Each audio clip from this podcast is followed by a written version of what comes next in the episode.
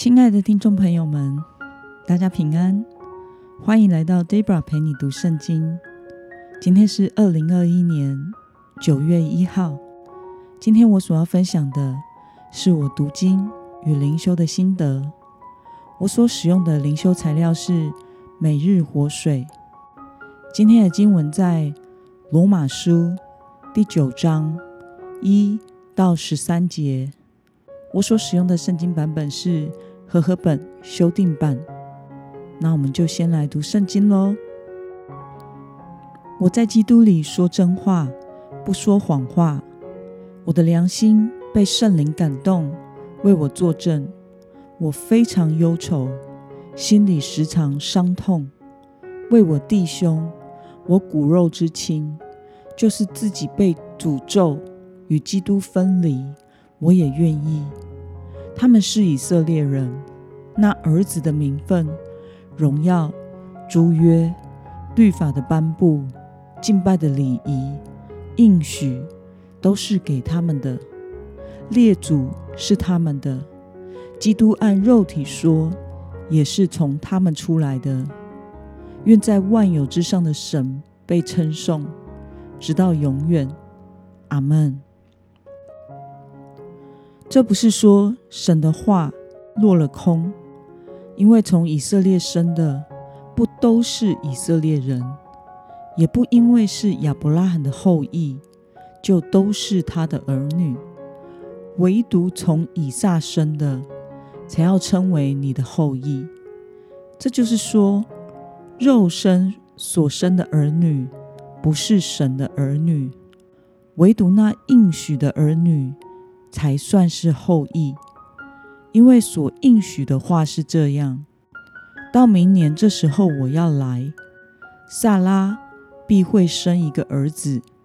不但如此，利百加也是这样。他从一个人，就是从我们的祖宗以撒怀了孕，双胞胎还没有生下来，善恶还没有行出来，为要贯彻。神拣选人的旨意，不是凭着人的行为，而是凭着那呼召人的神。就对利百加说：“将来大的要服侍小的，正如经上所记：雅各是我所爱的，以扫是我所恶的。”让我们来观察今天的经文内容。保罗说。以色列人享有哪些特权？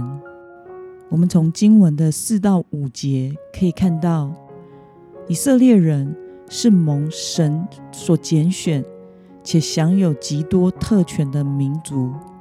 他们的祖先与神立约，世世代代的子孙延续了这约的关系，甚至耶稣基督也是。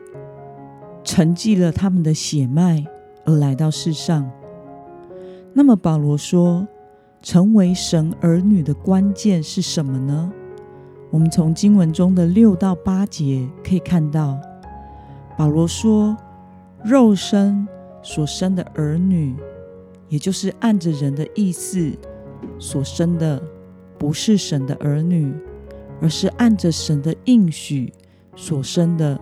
才是神的儿女。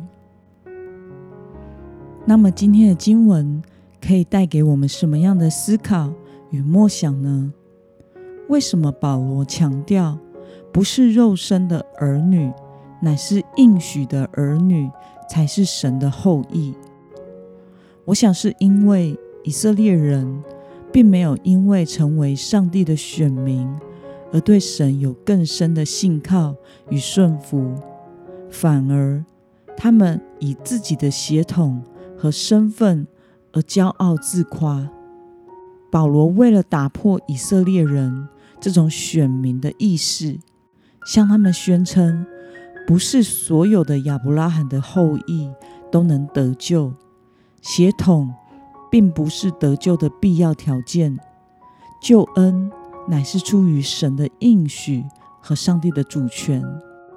不是人有任何可夸之处。那么，看到保罗为同族的人得救与否而忧愁，你有什么感受呢？我觉得保罗对于他同族的犹太人，因为自己的血统和守律法而骄傲自夸，无法接受真正的弥赛亚，导致无法真正的得救，而感到痛苦和忧愁。甚至保罗说，他宁愿死，甚至与基督无份，能换得他们愿意接受上帝所应许的救恩，那么他也愿意。我觉得这是要对犹太民族以及福音有极深的负担与爱才会有的感受，就像我们亲生的父母和兄弟姐妹。当有人承受极大的痛苦时，我们会觉得难过，甚至有一种好不忍心哦，好想替他承受痛苦的感觉。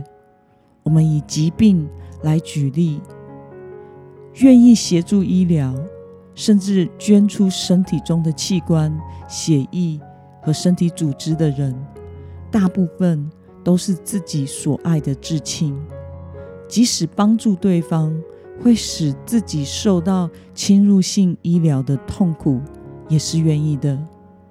只要想到能帮助他从极大的病痛中好起来，好像自己所受的苦也感到值得了。那么今天的经文可以带给我们什么样的决心与应用呢？你可曾为他人的得救而忧愁吗？为了能参与在神的救恩计划中，你觉得自己今天需要做些什么呢？今天的经文让我有一些反省，因为 Debra 生在基督教的家庭，因此对于要向家人传福音这件事，一直没有那种很迫切、有负担的感受。但是今天看到保罗为他同族的人。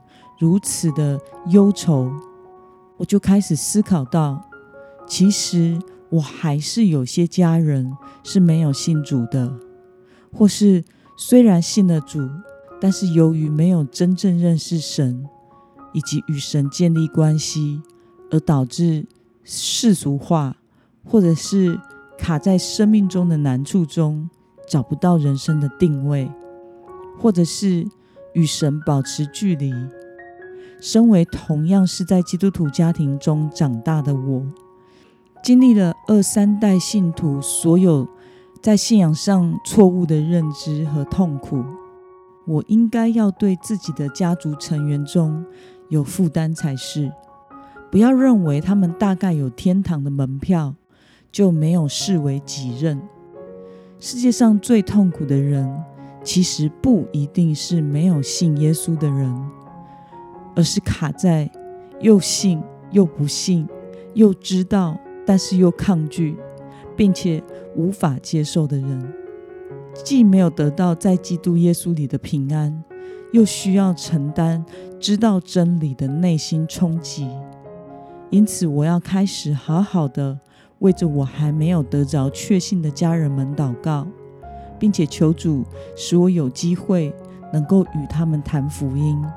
谈他们心中真正所需要的，让我们来祷告。亲爱的天父上帝，感谢你透过今天的经文，使我明白血统不是得救的必要条件，救恩乃是出于你的应许与主权。求主赐给我对我家人的负担，使我能够将他们的生命与得救。放在我的心上，天天为他们祷告，使他们有一天能真正经历耶稣基督，真正的认识你，活出真实神儿女的信仰生活。求主使我能为灵魂尽心尽力，参与在你的救赎计划中。奉耶稣基督的名祷告，阿门。